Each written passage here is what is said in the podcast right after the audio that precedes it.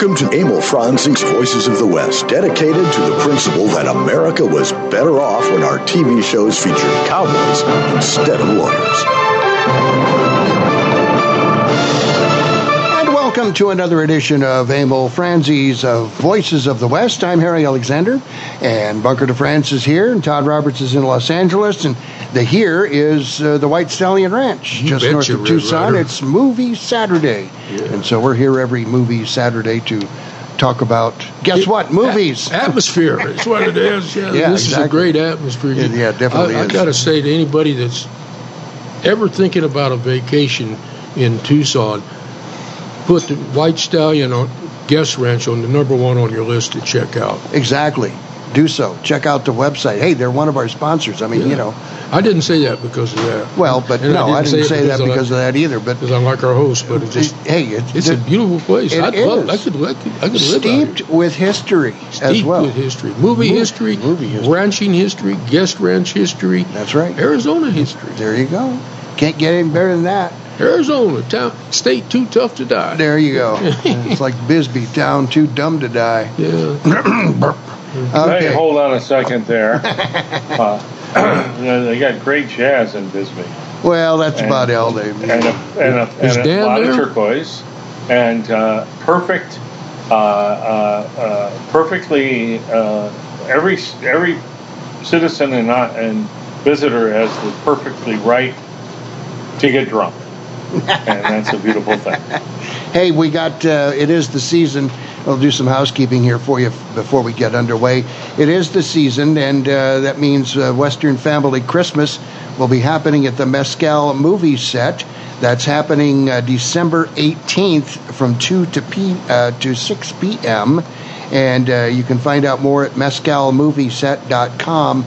It's Western Family Christmas, hay rides, music, food, fun, mucho more with a special appearance by the head elf himself. Hey, head elf? The head elf. You Not- mean the king of the north? that, uh, the king of the north? Wow. and, well, I, you I- and you got a you got a uh, uh, Yes, okay. Christmas the, to the Empire Ranch on uh, no, December 11th, uh, they're having a cowboy Christmas out there at the ranch, and they go just totally berserk decorating that place. It's Yes, they do. It's like a cowboy winter wonderland, and all of the ladies that are that belong to the foundation. And some of their friends they they're spending right now they're probably starting their baking and there's all be all kinds of free cookies cookies cookies. Maybe a little cake thrown in there some hot chocolate and it's all there. And you know the big old the big old fat elf he'll be over there too. I guess he it's what day was yours the one you mean the 18th. oh he's he's got a couple of days he's got a week off in between Yeah, you know, it, That's it's, this is a busy time of year for the guy. yeah he is Hey, also happening over at the Mescal movie set, they're uh, they're going to be doing uh, some uh, filming. Uh, let's see, Geronimo's Revenge is the movie that is going Ooh, on what's there. our theme Um, and uh, you can watch over at the Mescal movie set. You can uh, head on out there and watch the filming of the street scenes. Uh, that's happening next Saturday, December the 4, from 8 a.m. to 12 p.m. Um, it's 25 bucks a person, and there's all kinds of stuff that you need to deal with, and most uh, most. Uh, mo- let's put it this way: don't uh, bring a chair if you want to sit because there won't be any available. And dress appropriately because shade may not be available. and it gets quite nippy out there. MescalMovieset.com. Find out more there. Yeah, and uh, I also want to just give for the local people here in Tucson to give a little shout out for 94.9 The Mix. They're playing nothing but Christmas songs 24/7, one after another. If it ain't Christmas, it ain't on the air.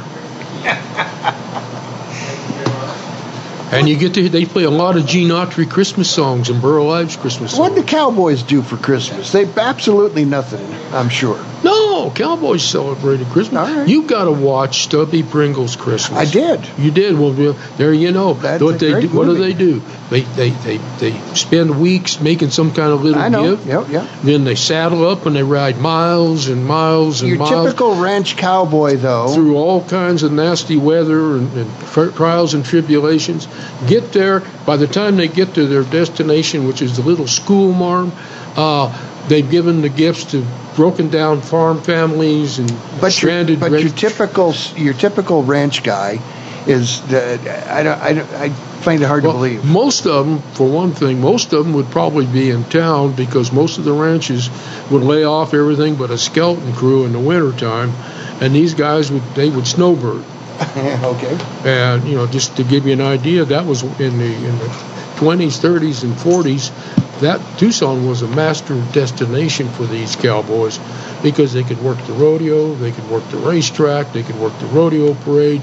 It, living was cheaper back then, and they'd bunk in together and stuff like that. And this was this was a cowboy. If, that in Hollywood, they'd all head to Hollywood too for the for the winter because they knew they could make a few bucks. And whoa, the wolves the wolves are out. Gosh, That sounded like an Ella. Well, yeah. yeah, uh, as usual, um, Ella has perfect timing. I was looking around. Where in the hell did that dog come? All right, let's get to our topic for today. What is our topic? Our topic it is Movie Saturday, Yeah. and that's why we're at the White Stallion Ranch. It is also Native American Heritage Month. Friday was Native American Heritage Day. Uh, don't know why. I a- celebrate it, and they change it every year, so it's hard know, to keep up See, with. I don't know why a specific day needs to be added to it. Let, let's just do it all the time. It, it's a, it's it's it's uh, kind of a placating thing. It's just, Yeah. it's it's so it's some some Euro trash can say, "Hey, you see what we did? We gave the Indians a special day." well, uh, that's that's tra- it's crap. It is. You But should- we are talking about uh, films produced by uh, Native Americans and uh, and how the produced, directed, starred, yeah, exactly the whole ball of wax. craft there. service. Um, and uh, you know, there's there are bunches of them that uh, lots of the Western movie going crowd, I suspect, is not aware of. Well, you know, and, and, and you know, when we when we when you came up with this idea for this topic, I was tickled to death because you know, I'm Bass, Cherokee, and Powhatan, so I'm I got in, I got a little Native American, some Bass, which is cool, and then a smattering of Euro trash blood in me. You know, I, I try to I try to didn't integrate. But the thing is, when you do, I've started looking this stuff up, and I went, it was like running into a brick wall because there was just too much, too much interesting, too many diversity, the history going back to you know the actual physical history of the of Manifest Destiny and all that, the history of books and, and entertainment, is cinema, uh, the early days of cinema.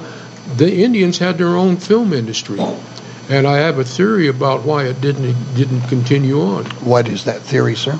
I think it was the same. It was a continuation of that manifest dis- destiny. These these white Euro filmmakers looked at these guys as just another form of competition, and they, you know, because it's still that way in Hollywood. Uh, Todd can uh, verify that. Uh, you know, it's like, you know, get rid of your competition. You know, you, you know, if I'm the only guy making films, then you're the you're the only people you can buy from. It's me. Well, the uh, uh, obviously started the movement started in the uh, w- with silent movies, and perhaps the um, most talked about, I guess, uh, silent movie from the era would be Daughter of Dawn, an 83 minute long American silent released in 1920. I'm just saying it might be No. one of the ones that is talked about the most. I'm not saying it is. I'm just saying it might be. I'm saying the Vanished American because it's one, it's better known, it's been written about, it's been commented on. Uh, film historians, when they touch on the period, always touch on that one. Daughter of the Dawn, one thing, they, it, was- they thought it was lost until about, what, Right. 20, 15, 20 years ago. Yeah. And And, you, uh, you've seen it, right? Emo, you, you and Emo Emil saw I, it. Yeah, Emo and I went to see it at the Loft on the big screen, and you know it's it's it's funny because you got to bring when you go to see a silent film or a film from the 20s, 30s, 40s, you got to bring the mindset Of course. of, of, of the period it was filmed in. Yeah. Otherwise, you go and you say, well, that it, what what weak material. What you, it was. I thought it was awesome. Emil thought it was awesome. Mm-hmm. Uh, it was made. Uh, Indian director, Indian cast, Indian producer. Everybody on it was Indian. There was a there wasn't a drop. So there, there was some mixed blood, probably. Talk about the uh, the synopsis. What, well, what's the well, the about? synopsis is that uh, the, the the one Indian, and I can't remember the character's name, uh, who was played by Quanah Parker's son. Uh, he is like in line to be chief's father is chief, and there's another Indian fella who is his rival. And of course, you know, you got to have a protagonist, and so that's Right. his job. Uh, the young Indian maid is played by Quanah Parker's daughter. So that in itself is interesting history. You know, Yeah. this is you know the, the greatest Comanche leader and one of the great uh, Indian leaders of all time. Right. Uh, and but it's you know he the the bad Indian tries to kill him and thinks he does, and of course at the end he shows up and the bad Indian is disposed of. But uh, and, you know it, it's it's a simple plot, but you, you've got to remember you know this is back when there was no Gone with the Winds and stuff like that, or even Birth of the Nation hadn't come along yet. So you're looking at basically you know the beginnings of film storytelling. You know, these were all shorter shorter films. You know, they were they were considered a, a, a feature, but in those days a feature might run 12 minutes or it might run 45 minutes.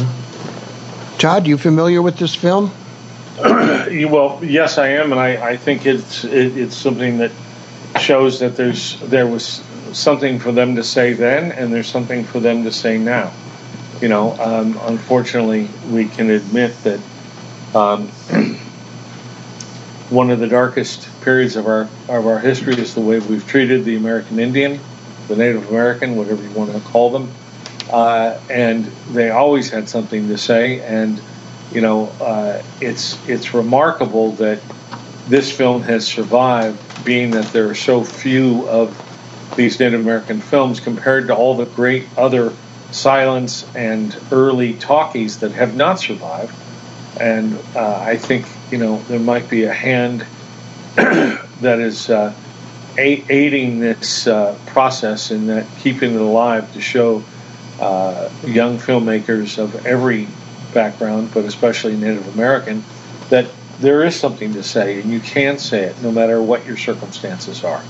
Um, I would also say that we see more Native American films now than ever, but we we don't we're not conscious of them, and it reminds me of the old joke by um, the great uh, George Carlin, who said, you know, um, in, in this country we have all these people running around that are so interested in American Indians and uh, and so forth and so on. He goes, "You're interested in American Indians? Go out, try to go out and find one." And uh, you know, being that in so many parts of the United States, they're they're not they don't exist any longer. They've moved to other areas, whether they've moved farther out into the wilderness or the country, or they've moved into major metro areas like Los Angeles. But you know, I have a list here of 14, 15, 16 different native films. Uh, and the first two I just want to mention are Powwow Highway, Oh yes. which is a, a comedy. Uh, basically about two guys uh, on, who are go on a hot, go on a go on a road trip. They're going to two totally different destinations uh, in opposite directions, but they both end up going to where they wanted to be. And uh, it's a sweet film, and so is Smoke Signals, It's a- which is really a story classics. about. Huh? Is it both of them are classics? I think. Yeah, and they're both funny. Smoke Signals obviously talks, uh, for those of you who know about it, it, it talks a lot about female empowerment, female, um, uh, not just of any of any race, but just especially the the American Indian. And uh, there's a little one called Little Chief. It's a short, hmm and it's a very sweet, sweet film. Um, but there's a whole list of them, which I'll go through as we continue. Well, you know, there's an interesting side point to what you were just saying. Uh, the not so much with the Central American and South American Indian, but the North American Indian were basically a matriarchal society, and your your lineage was through the mother, much like uh, the Hebrews. And one of the things that's so interesting is that when the U.S. federal government started dealing with the Indians, they would exclude the women in the powwows. They would not permit them. They had no. Dis- they get the federal government gave them no voice, and this was so contradictory to their culture. But it was also the beginning of the seed uh, which is part of the problems that you still have today on the reservation, is that uh, that power, which is starting to come back, uh, was so undermined for so many years. Well, and only to exemplify your point, Bunker, is that has now translated itself into a grave, grave uh, situation on the reservations throughout this country mm-hmm. and in Canada, which is the um, movement uh, known as uh, No More Lost Sisters. There are countless, countless number uh, of Native American women, uh, girls, women, uh, who are mothers and sisters and granddaughters and grandmothers and cousins and aunts and um, and so on, who literally go missing every year uh, on reservations throughout this country and in in in Canada. It's even worse. uh, worse. I can only speak yeah. to this country. Um, there are national statistics of women in this country who go missing, no matter what color they are. The only color that's not included by the Department of Justice is the American Indian right. female. And so we know numbers. We know the numbers of women who are missing in this country who are Anglo and Latin and Asian and black and so on, but we do not know the numbers of the American Indian female who is going missing. And uh, there's a great artist. Uh, she's a photographer. Her name is Zoe uh, uh and she's a photographer. She is every year at the Autry Museum uh, Indian Marketplace in November, and she has even always has a new photograph of Indian women, which is pledged and dedicated to the Lost Sisters movement, and uh, trying to bring awareness to this. And and uh, a film that Taylor Sheridan made about it called uh, Wind River with Jeremy Renner. Oh, great movie. Uh, and, and and and Graham uh, Graham Greene uh, is fabulous, which talks about this issue. It's a great movie, uh, and, and, it's a great film, uh, and it's going on, and it's sad, and it's wrong, and it's uh, you know you talk about how uh, you know how something can one little thing can affect something else so so many years later. So that started hundred years ago, 120 years ago, and here now we have a culture that uh, honestly is almost bipolar in its treatment of women. Hmm. Half of the culture does honor women, and the other part of the culture, I don't know if it's half, I don't know what the percentage is. Uh, but whatever the percentage is, is definitely responsible for the mistreatment of women and or the, dis- the dis- disregard of women. Not all of these disappearances are due to the hands of other natives. They are also due to the hands of what many natives I know refer to as outsiders who are working on reservations in uh, government jobs and or mm-hmm. in uh, uh, what you want to call you know energy job sector mm-hmm. and mm-hmm. construction and so on. Mm. And it's it's wrong and it needs to be dealt with. Well, you know, I want to I want to read something here. Uh, it's from a book called Master Fantasies of the Master Race Literature, Cinema, and the Colonization of American Indians by Ward Churchill. And I just want to mention it. Ward Churchill, uh, who wrote the book, it was one of the founders of AIM. And the book does have that slant to it, but this is this is the opening uh, paragraph for the chapter on fantasies of the master race. The handling of American Indians and American Indian subject matter within the contents of commercial U.S. cinema is objectively racist on all levels, an observation which extends to television as well as film. In this vein, it is linked closely to literature, both fictional, non fictional, upon which many, if not most, movie scripts are at least loosely based. In a real sense, it is fair to observe that all modes of projecting concepts and images of the Indian before the contemporary U.S. public fits the same mold and do so for the same fundamental real world reasons. That's a pretty strong indictment. We're going to take our first commercial break here on Emil Franzi's Voices of the West.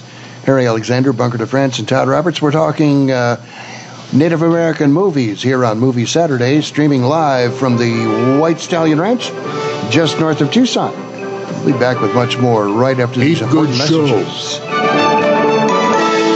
Arizona, the land of cattle, copper, and cowboys. It's also the true West, where a large number of westerns were filmed. For your next vacation, come out to where Wyatt Earp made a name for himself as a highly respected sheriff. Stay where Jimmy Stewart filmed Winchester 73. That would be the White Stallion Ranch. Situated in the mountains just northwest of Tucson, the White Stallion Ranch is an award winning dude ranch with 43 guest rooms and the Hacienda. That's a five bedroom, three bathroom home, perfect for larger families, family reunions, and girlfriend getaways. Every guest room has a private patio with views of the cactus gardens, mountains, or corrals. Generous floor plans offer sunny, comfortable rooms, but you won't want to stay in your room. Outdoor activities are plentiful at the White Stallion Ranch. Horseback riding, hiking, shooting, archery, rock climbing, e-biking, and a weekly ranch rodeo are among the numerous activities that you'll enjoy on your ranch vacation. Go western for your next getaway. The White Stallion Ranch. Book your vacation now online at whitestallionranch.com or call 520-297-0252. I'm Imus Wilkinson Investments, 777-1911, is a unique investment management firm. They pay little attention to where the market indicators are because smart investment management goes way beyond checking stock exchanges. They are very good at managing all types of investment based on client expectations. They build relationships, and they want clients, not customers. My family is proudly included among them, and they'll help you as they did us design a portfolio that achieves what you want when you need it. Imus Wilkinson Investments, they're really good at what they do. 777-1911. America, let me tell you about Sergeant Greg Anderson. Served two tours in Afghanistan, Bronze Star and Purple Heart recipient, and unemployed. The unemployment rate among transitioning service members is unacceptably high, much higher than the general population. Veterans are a proven commodity. They're mature, reliable, and hardworking. They deserve a chance to get back to work after serving their country. Do you really want to honor a veteran? Hire one. Go to legion.org slash honor veterans to find out how you can help. Hi, I'm Wyatt McCrea, grandson of Joel McCrea, and you're listening to Voices of the West. This is the Voices of the West. Let's go sparking, I'll run out the rig, and we'll go driving down the lane. For the moon is mellow, and the wise old owl says we won't be bothered by rain. So let's go sparking when the chores are done. Old Dobbin will understand beneath the moon, are bound to be holding hands. Yeah, there you go. That's the way it works. That's, that's the way that's the way it should be. Eddie Dean going sparking there. Here, welcome back to Emil Franzi's Eddie had a great. The church bells ringing. Voices of the West. Okay, Harry, grab that thing for it to collapses like it did the last time. Oh, what's up with this? Well, but right now Harry's saving All right. saving the day here. Boy, His console was trying to collapse. walk away. Yeah. Like Anyway, an welcome. Indian attack. I must have been. Welcome back to Emil Franzi's Voices of the West. Harry Alexander Bunker de France. Todd Roberts in Los Angeles. Topic, it's Movie Saturday. We're streaming live from the White Stallion Ranch just north of Tucson. And we are talking about uh, films produced and starred by Native Americans. Yeah, I'm going to throw some Hey, little. Harry, I, I did. Let me throw one quick thing out for you as an extension for our last ch- chat of subject. Uh, it's not a movie; it's a book. It's called Ceremony, and it talks about what your point was, Bunker. The Yeah, it's the. Ooh, um, ooh, ooh. it was written by Leslie Marmon uh, Marmon Silko. Oh, I read it writer, 40 great- years ago. Yeah. And um, although the main subject and, and protagonist is a is a is a male, it's told from this from the viewpoint of all around the females around his life, and um, it, it it's it, it talks about its maternal society, and it's a great book. It's of course is uh, depressing because it's of a period of time. Um, but I think if anyone wants to understand Native culture, that's a great book to read. Modern Native, native cultures. Well, here's a book I want to, as long as we're talking about, but I want to recommend this. This is one of the uh, books that I brought. It's called Indians, Native Americans in the Movies by Edward Buscombe. And very balanced, very detailed history. It goes all the way back to, you know, James Fenimore Cooper. And it's interesting because, you know, you, you see, you think, you think some things are like developed over time it was there in Fenimore Cooper. What what is the, the, great danger? It's Cora being raped by the evil Indian, and her uh, Cora and her sister. And that theme has, has it's always been that the Indian is going to molest the white woman, and you find that in the literature, the, the dime novels. It's like that's what the dime novels were full of. Either the white guy was tap, captured and tortured, or the woman was captured and was about to be raped until Buffalo Bob come along and saved her. Well, this is a common theme we see, not just in the uh, the white woman as the victim in uh, you know with American Indian uh, antagonists, or but it, we also see it constantly. You know, the white woman in uh, you know uh, vulnerable to what happened? Uh, this is something that uh, unfortunately talks about our, our, our, our, shall we say, the racism that does exist amongst certain people. And you know, it's that's a, that's a, it's an interesting topic. You know, that and it may not be proper for our show, but it needs to be talked about. Is that you know nobody thinks they're a racist, uh, yet we've all got built in uh, prejudice and Yeah, uh, just conditioning that you know that, that everyday conditioning and it, ha- it, it it's the same it's the same conditioning has been happening to the Native American uh, just in a different way and in a, on a different wavelength but Mm-hmm. it's you know everybody is affected by it so it's not like white people are racist and, and, and nobody else is everybody is a racist but and everybody tries to be good Everybody has Yes. a certain amount of prejudice, no matter who you are, what color you are, what race you are, whatever, whatever you are. Everyone's got a, some biases in Yeah, there. yeah, and it's so it just it's, it's so simple. All you got to do is look the food you like and the foods you don't Yeah, like. yeah. You know the, the the actors you like, the actors you don't like. Um, my dad used to he could not stand Marlon Brando, but he would go around all the time talking about. Uh, breaking the plates and come back with no not come back with what was it uh, uh, streetcar named desire Stella. yeah, we went to see Ugly American, right? He hates Marlon Brando. He didn't realize it was the double that who that was in the double bill. The movie's over. All he could, oh, what a great actor he was. And the next day, he, he still hated Marlon Brando.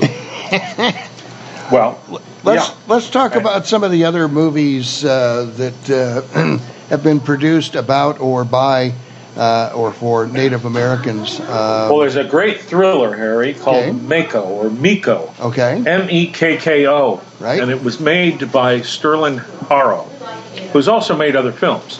He's half ha- Seminole and half Creek or Muskogee, depending on what part of the country you're from, what you would call him.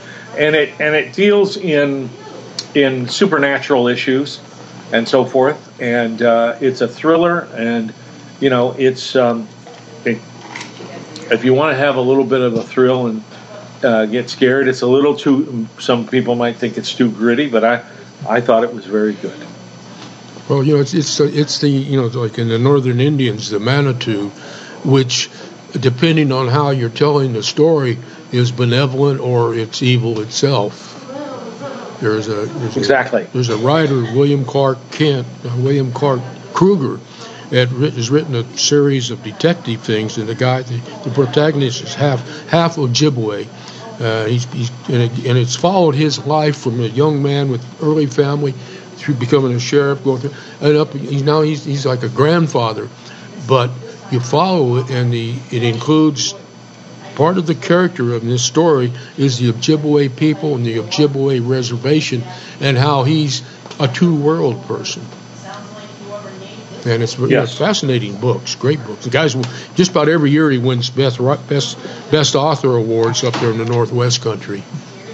Highly recommend. Well, of course, you know, you, i i to talk about this subject is a constant common thread all through the Tony Hillerman novels Right. of the supernatural and That's so good, on. yeah. And you know, and I, you know, I think it's interesting. His daughter's now carried that on, Mhm. uh, Annie. and and uh, you know, it was his daughter who. Um, uh, there is a uh, a film by Robert Redford which is uh, talks about. Um, uh, it's a it's a Tony Hillerman novel. It's called Sk- uh, Skinwalkers, and uh, Skinwalkers. it's That's with Studi in Adam Beach, yeah.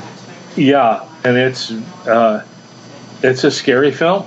Uh, They did. They did you know, three of those, and they were all excellent. They were all on PBS. Excellent, excellent stuff. Yes, yes, and uh, you know even Louis L'Amour wrote about it. Uh, He wrote a book called Haunted Mesa, which is a modern day western, and it deals with the supernatural.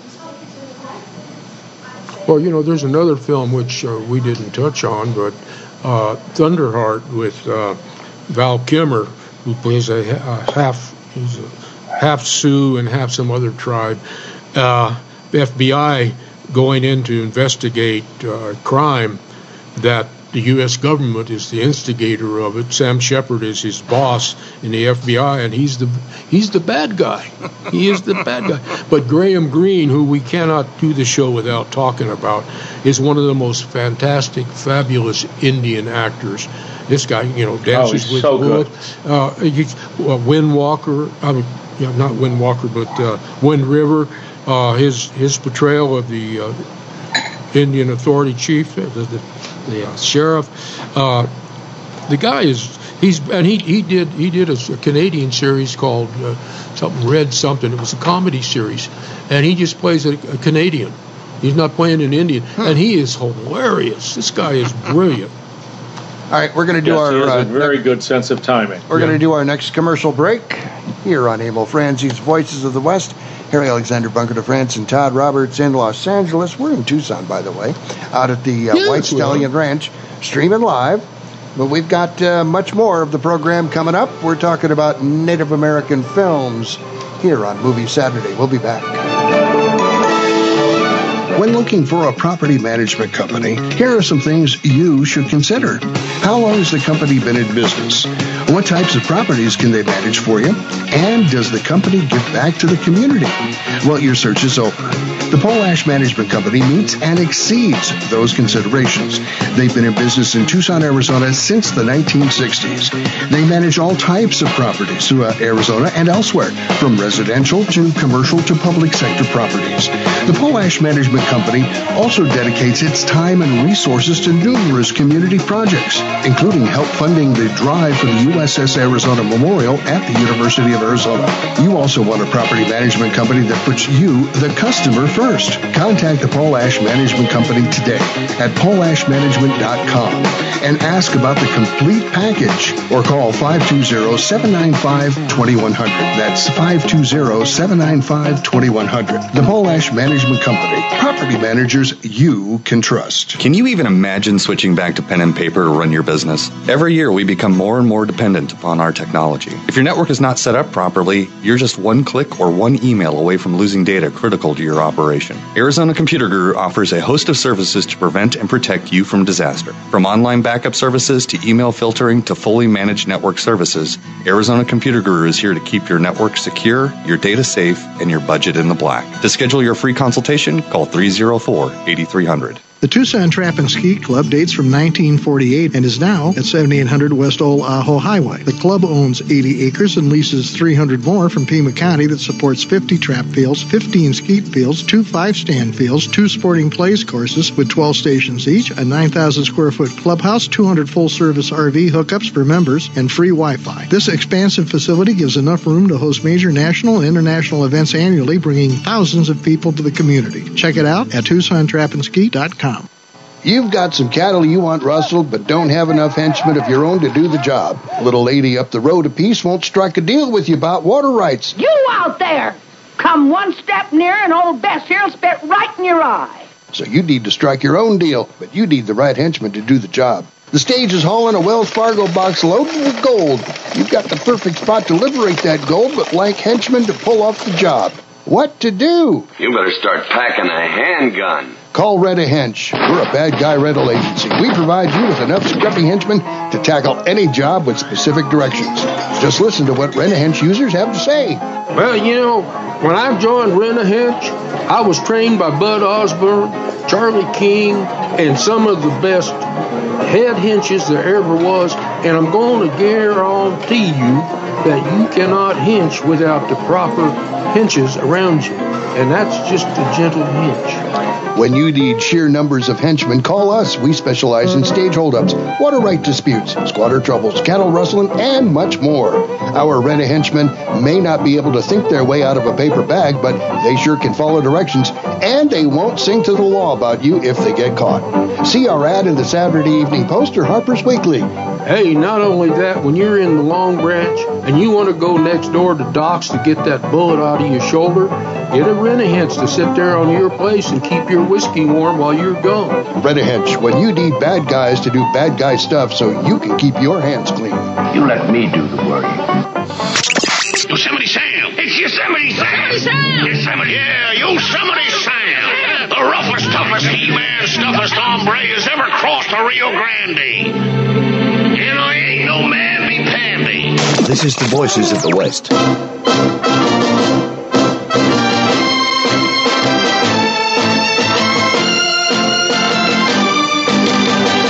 Ain't no namby-pambies around here, these parts. Yeah, we don't pandy any nandies here either. Welcome back to Emil Franzi's Voices of the West. Harry Alexander Bunker de France, Todd Roberts. Uh, Out in Cooneyville. we're just having fun here. Yes. Just Hey. having some fun. We're talking about Native American movies on our Movie Saturday program, streaming live from the White Stallion Ranch, just north of Tucson. Yes, indeed. Well, you know, I want to mention some pictures that this is generally what people think about when they think about in pictures with the Indians. And you got some such as like they died with their boots on, uh, boots and saddles, Cheyenne Autumn, Tonka, Little Big Man. And just to go show you how it's kind of regional in a way. Uh, you, from the Northeast, you got movies like uh, Drums Along the Mohawk and The Deer Slayer. From the Southwest, you got pictures like Broken Arrow, Fort Apache, Tell Them Willie Boy Was Here. From the Southeast, you got things like Davy Crockett's uh, uh, things he did on TV, which were TV movies, and of course, a, a great movie, uh, Light in the Forest, uh, which was about early the early Indian white a white boy raised as an Indian, but it's very very I think Conrad Richter wrote it, and it's very you know it's it's it's real, Mm-hmm. and I, and I think it was like a like a Pulitzer winner too. I'm not sure, but yeah. Todd, I Well, want you. speaking of that, Todd, before you do that, Todd, I want you to know that Bunker is operating completely devoid of cards today. I forgot my notes in my card, so it's just, this is off off the top and back of my head, and what's rolling around in my eyeballs. He's doing pretty good, don't you think? wow, I, I I have to compliment Yeah, you. I know, I know. You you you were you were kind of like uh, probably so excited you were going to the White Stallion Ranch, you ran out ran out of the house half naked. Well, you know, So- it's Almost, funny. yeah. You know, it's funny. I did. I had to go back and get my pants and my underwear, but you know, fortunately, all the neighbors were were out ha- barbecuing, so it was interesting. Uh, yeah, okay. Uh, you know, Well, speaking to your point about um, what you just said, um, it's not a film, but it is a book. It's a series of three books. They're all written by Tom Brown, and Tom Brown was is is a world famous tracker. Um, he's been hired by law enforcement uh, locally, uh, statewide, nationally. He's worked with the FBI. Um, he grew up in the in the in the in the uh, Meadowlands in New Jersey when it was all forest, basically, and uh, Before they dropped uh, Jimmy Hoffa in there. I think they yeah, found, well, I think they he's found a, him. he- stadium. That's He's a giant stadium. He's That's in two different bags Yeah. in two of the four pylons. Right. Um, but the tracker, the vision, and the quest um, are all written by Tom Brown, and he was taught. His best friend was a was an Apache boy who lived in New Jersey, and the Apache boy uh, in his home with his parents was the grandfather lived there, and that grandfather was an Apache medicine man, and he taught his grandson and the grandson's best friend Tom Brown all everything he knew about tracking and being an Indian. Hmm. And he taught them how to survive in the snow without a shirt and so on, and build a fire and just everything you want to know. Discern. He can discern over a hundred different tracks of animals. Uh, he can identify them uh, just in the ground, on the dirt or the sand or the snow. Great series of books. I'm surprised no one's ever made one. Another uh, honorable mention I want to make is just William S. Hart General, who only used Indians as Indians in his movies. Mm-hmm. He- there were no um, dark-skinned uh, Italians or Latins. Uh, nothing against them, but he only believed in using Indians. He spoke uh, the sign language. He was taught by women, so all those male uh, Indian extras would always laugh at him because they said he spoke like a woman in his sign language because he was taught by women. Yeah. And uh, the other one is, it's a film. I know it's it, you know, but it gives great credence and fair shake to the Indians, uh, especially the Apaches, which is "Walk the Proud Land" with Audie Murphy Yeah. and Anne Bancroft. Very it's well good, made. It's a good reservation movie. Let's talk about that for a moment. The uh, The filmmakers. the, the issue of getting Indians to play Indians in cinema. Well, you know, early on, well, early on, part of the problem was that Hollywood, uh, when they were casting a movie, they might have uh, some very good Indian actors, but the Indian actors didn't have any star power, any box office draw. And so consequently, they would cast Chuck Connors as Geronimo or Burt Lancaster as Massai or, or, you know, just the other ones that they always did. You know, and it's like, think about it. Chuck Connors, six foot five, portraying a five foot, ba- barely six inch tall Indian. Yeah. It's ridiculous. Jeff Chandler is another one. Yeah. I'm sorry, it just is. I, I like him. I like, but you know, again, you know, it's we're fortunate that we had some of these white actors at least that added had a dignity because one of the important things with Broken Arrow is it was one of the first films to start looking at the Indian as something other than somebody evil or a pop-up target for the cowboys to shoot, and it started that conversation. a bloodthirsty savage, yeah, uh, you know, a bloodthirsty savage who who was only evil at heart. Yeah. Um, and I, but I agree with you. Between Italians and um, you know they were using uh, darker skinned Latins and so on. Um, when Hollywood had a lot of people at its disposal, but they didn't. They weren't going to go that route. They just they weren't, and it's unfortunate. Well, think Um, about this. This is a movie that I, I really enjoyed, and I really like because I like I like Victor Mature, but his Chief Crazy Horse was it was a good performance, a good movie. Uh, I wish they would remake it with a Native American actor, you know. Yeah. So, but Yeah. uh, that's Well, it also talks. It tells a great story because Yeah. it shows Crazy Horse as a real, uh, So who he was to his people and so on, and how someone who was so little in his mind, a fellow Sioux, uh, would murder him. So, how much does it detract from the movie when you have a uh, somebody like a Chuck Connors playing the Native American part? How how much does that detract from the movie? Does it? Well, if you look at it from the year it was made and released, the American film going pub- public accepted it because that's what they were used to. They they they had they weren't awake to it. It wasn't a you know when the, when the movie was reviewed, only a small handful of critics mentioned it, and it was only in passing that you know that uh, you know he was he wasn't Geronimo, but uh, and the movie was did fairly well. You know, it did good business. Uh, you know, here's a here's a thing. I, I want to kind of move off in a different direction and talk about Lawrence of South Dakota, better known as Dances with Wolves.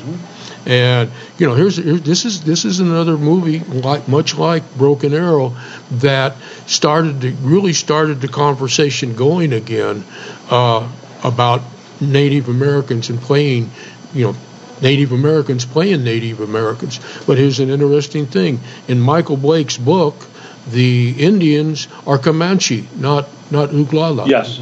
Yes. And but you know, Yes. just it's it's Hollywood can't do anything without either mucking it up or changing it. Hopefully, sometimes they get lucky and it Well, comes they- out good. But yeah, They have to mess with it. They have to mess with every. Um, I and I love Dancing with Wolves. Yeah. I know that some people will uh, scorn me and others will want to kiss me.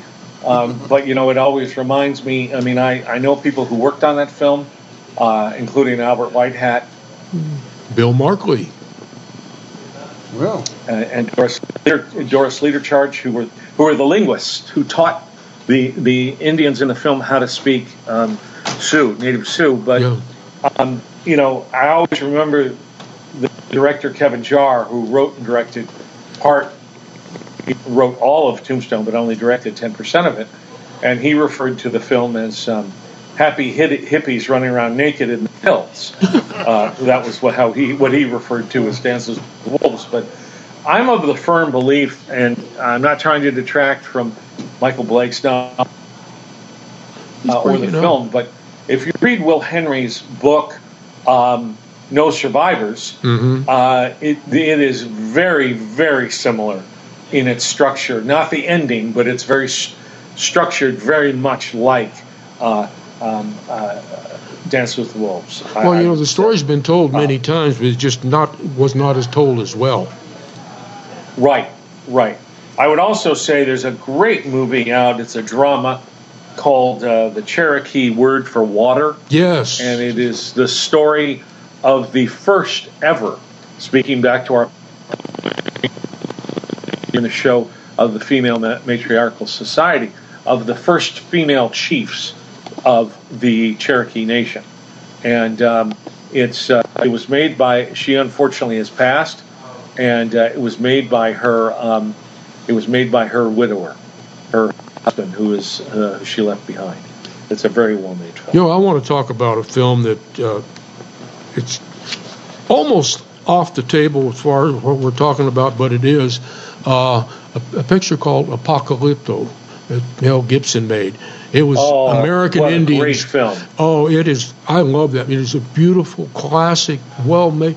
It's un, it's un, unbelievable because and and because there's no written history of, of that, but his interpretation, uh, they went in, uh, the the researchers went in and recreated the Mayan language from the roots that they had of it today.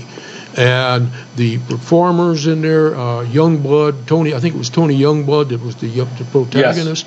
Uh, I just beautifully photographed. There's not one word of English spoken in it. They're all speaking native dialect, not movie dialect, not movie gibberish, but the actual, as close as they could get to the Mayan dialect.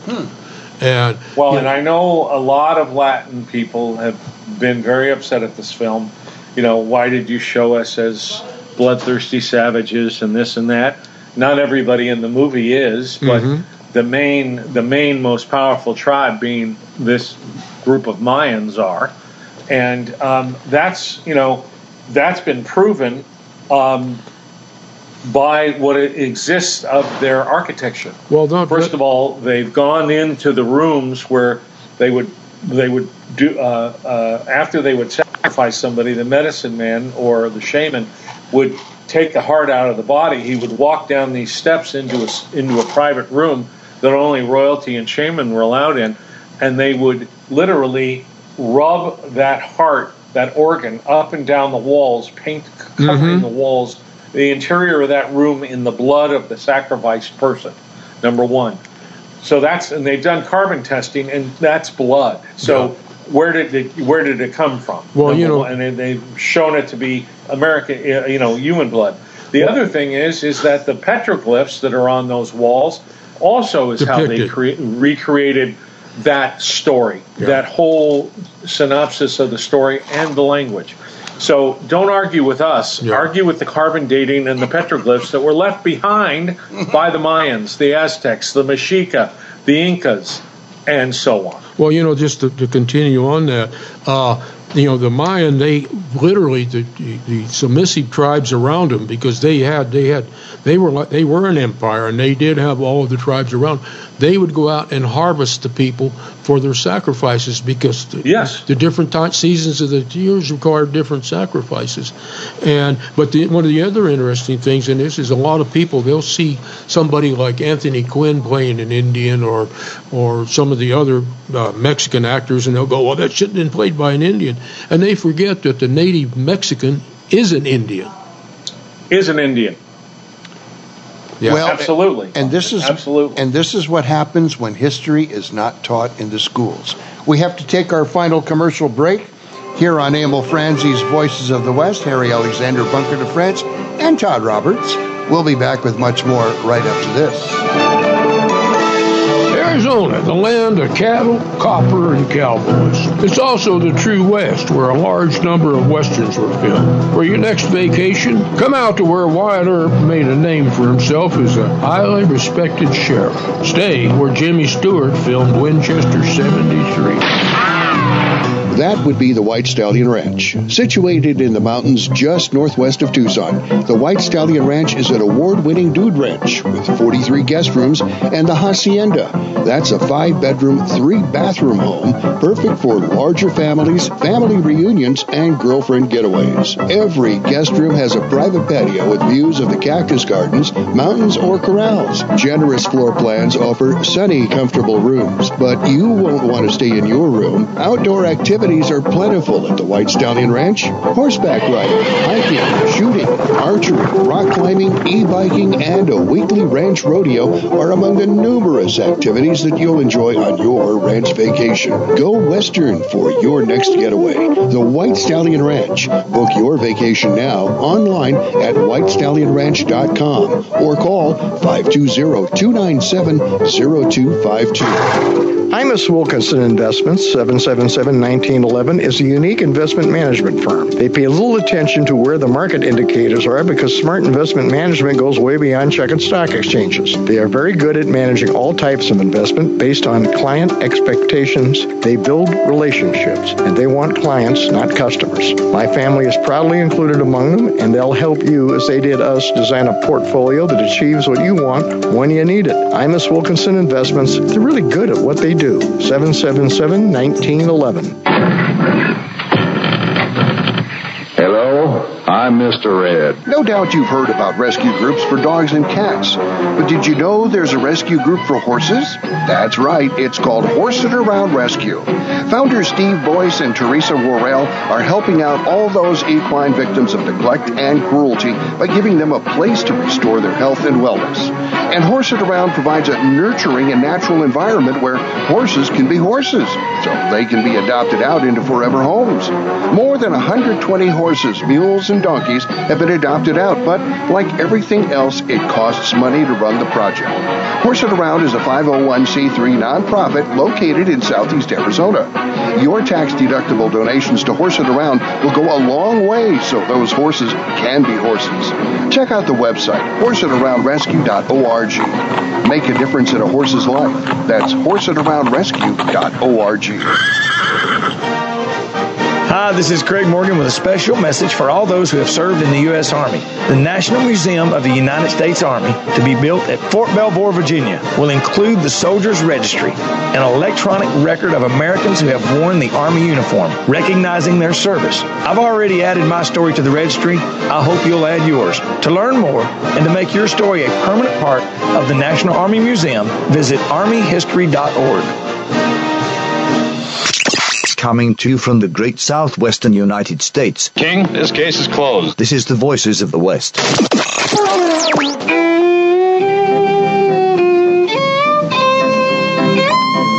Rose of old Santa Fe, I'll soon be on my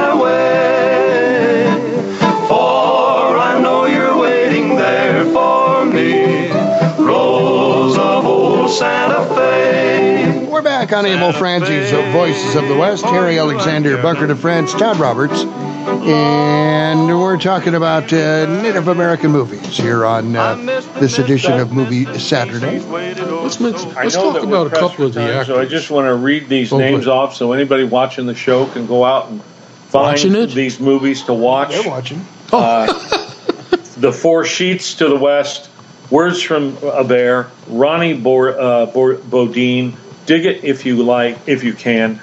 This may be the last time. Shiloh, LaDonna Harris 101, Barking Water, Te Ata, The Creek That Runs Red, and Isabel's Garden. The two that are of major to me that were the best out of this list are the Words from a Bear, which is a documentary profiling the great uh, American Indian author Scott Momaday, and Scott Momaday, and the other one is Te Ata, which is the story, true story. Also, uh, it's a drama of uh, the first American Indian to perform in the White House for a U.S. president, being FDR, and she was a storyteller. And uh, both are very good. You can catch uh, Te Ata on Netflix. Yeah, there was they were playing uh, the M. Scott Momaday documentary on PBS. It, I think around three o'clock because I, I couldn't watch it because it was coming over here. But yeah, what a great writer. You know, let's you know, let's I want to mention a couple of people. Chief Dan George, Will Sampson, uh, Jay Silverheels, Graham Greene, uh, Adam Beach, Indian actors who were able to escape the oblivion that that falls to most Indian actors, especially further back you go.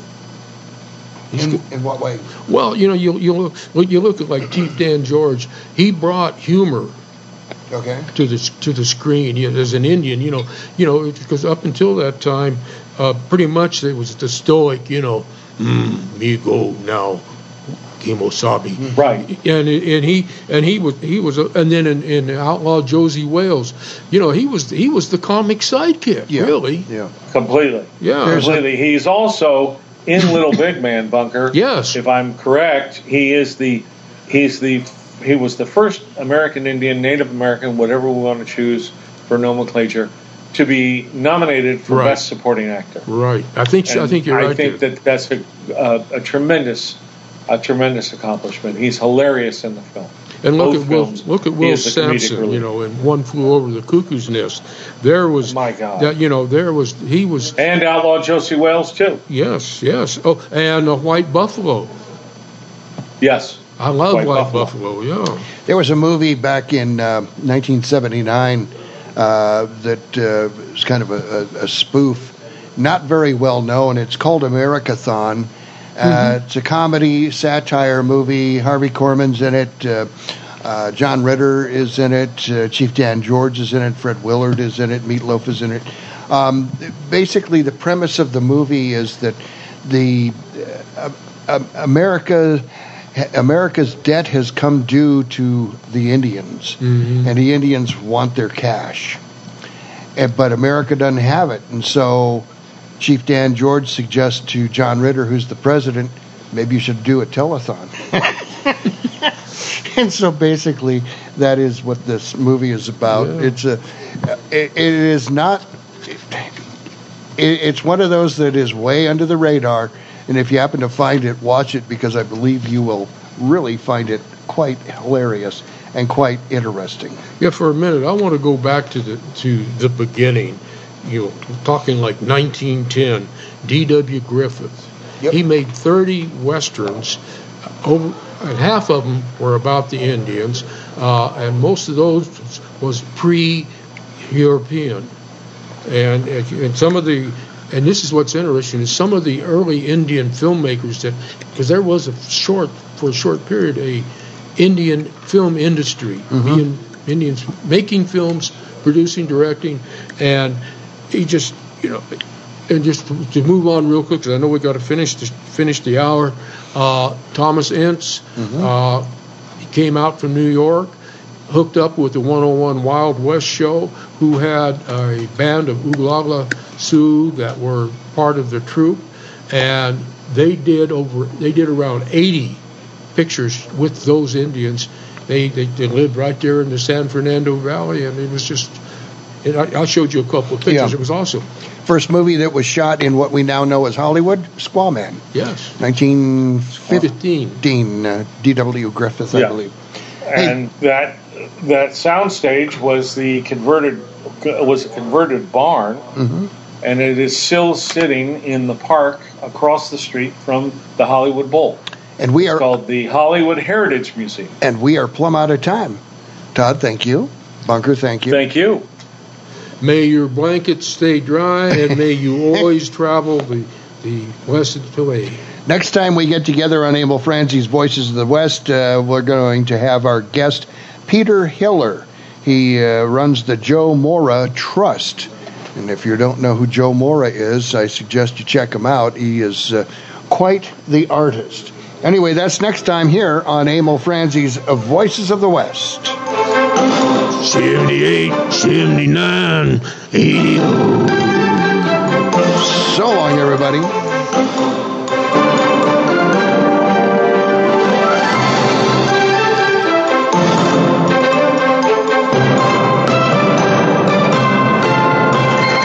Thanks for listening to Emil Franzi's Voices of the West.